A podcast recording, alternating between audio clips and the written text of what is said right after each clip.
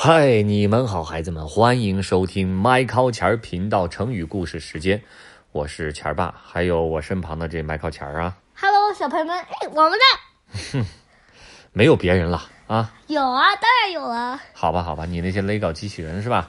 你把它们放下行吗？咱们好好听。这个成语的名字呢，也是小朋友们都非常非常熟悉的，叫做揠苗助长，又叫拔苗助长。嗯，揠就就是这个这个揠不是那往下压那个压，是拔的意思啊，叫哦拔苗助长。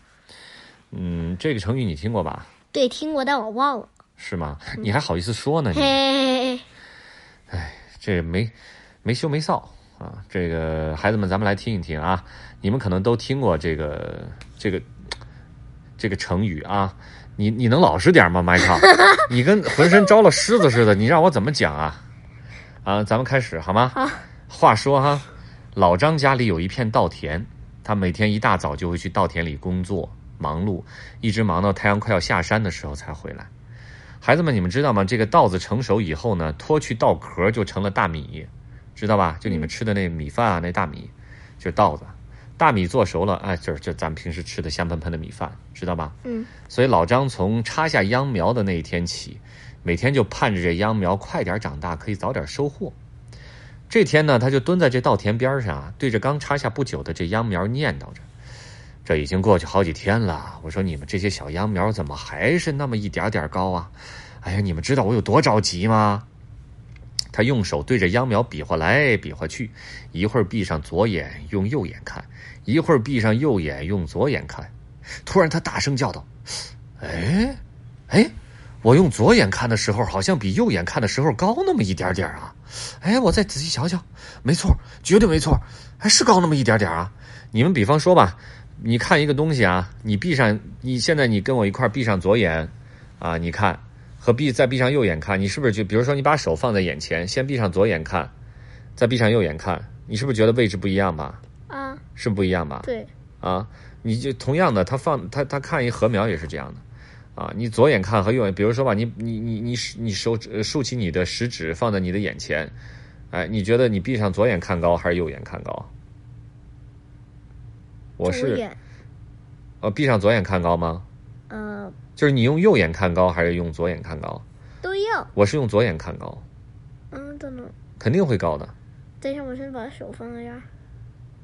你看是哪个高一点？呃，左眼。左眼是吧？嗯。啊，这时候，所以它也是一样的道理，这是因为视觉差的原因，啊，知道吧？嗯。啊，所以呢，你看这个，它这个它这个秧苗啊，其实其实长多高，它怎么样？它就是多高。啊，它不会因为你用左眼看它就高，右眼看它就它就矮，这是因为它太心急了，加上左右眼看秧苗的时候角度是不一样的，产生的错觉，知道了吧？嗯。但是老张不这么想啊，他自从发现用左眼看上去秧苗比较高之后啊，只要来到这稻田旁边，他就立刻闭上右眼，只用左眼去看。嗯，咚咚就这样看。哎呀，小秧苗，小秧苗，你们快点长高吧！老张紧闭着右眼，用左眼打量着稻田里的小秧苗，口中念念有词。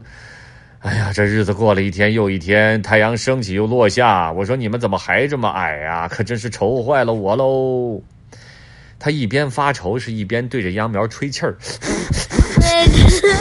他心想：我多给他们吹吹风，让周围的空气更加流通，他们是不是就可以快点长高长大了呢？想到这个办法呢，他也就顾不上闭起右眼了。他把两只眼睛瞪得圆圆的，腮帮子撑得鼓鼓的，一口接一口气儿，按顺序对着每一棵秧苗用力的大吹三口。哎呀，哎呀，我怎么头昏眼花的？难道是因为站得太久了，体力不支？他他为什么？他废气，他累了，你知道吗？嗯。他连忙扶住稻田边的一棵小树。哎呀，我这身子骨一向挺好的，今儿这是怎么了？哎呀，孩子们，你们说他对着秧苗不停的大口吹气儿，能不头昏眼花吗？好在他坚持吹了几天之后，发现没什么效果，他就不再吹了。不过他可没罢休啊，而是气鼓鼓的坐在田埂上，对着秧苗发起了脾气。哎，你们这些秧苗也太不争气了！我每天吹得头昏眼花的，你们还是一点都没长高，是不是？他叹了口气，抬头看看太阳。哎呀，这阳光可真刺眼啊！突然，他灵光一闪，灵机一动，想起一个好主意。哎呀，我可真笨呢！他用力敲了一下自己的大腿。哎，哎呦他下手太重，他忍不住叫了一声，又连忙捂住自己的嘴巴，心想：“哎呀，我想到一个天大的好主意，可千万不能让别人学了去，尤其不能让迈克学了去。哎，哎，等我悄悄让我田里的秧苗快快长高，比其他人田里的秧苗早结出稻子来，然后比他们都早收获，早吃上新大米，早送到集市上去卖，早挣到好多好多钱。哈哈哈哈他越想越开心，嘴角不自觉地扬了起来，差点笑出声来。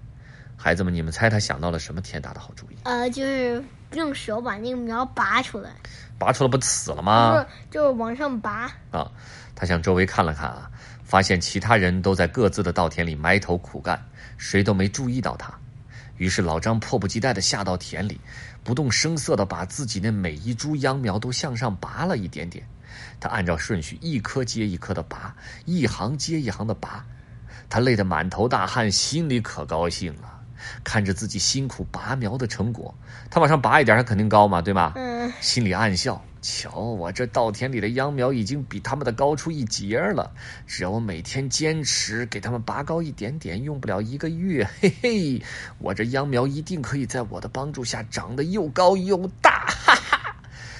自从他想到了这个好主意啊，他每天早出晚归都兴高采烈，每天都把他的秧苗拔高一点儿。或者你应该说是他想到了他的好主意以后，他把他累坏了啊。好主意。但是他心里却乐开了花儿，晚上睡觉都会梦到自己的稻田获得了大丰收，所有人都向他投来了羡慕的眼光。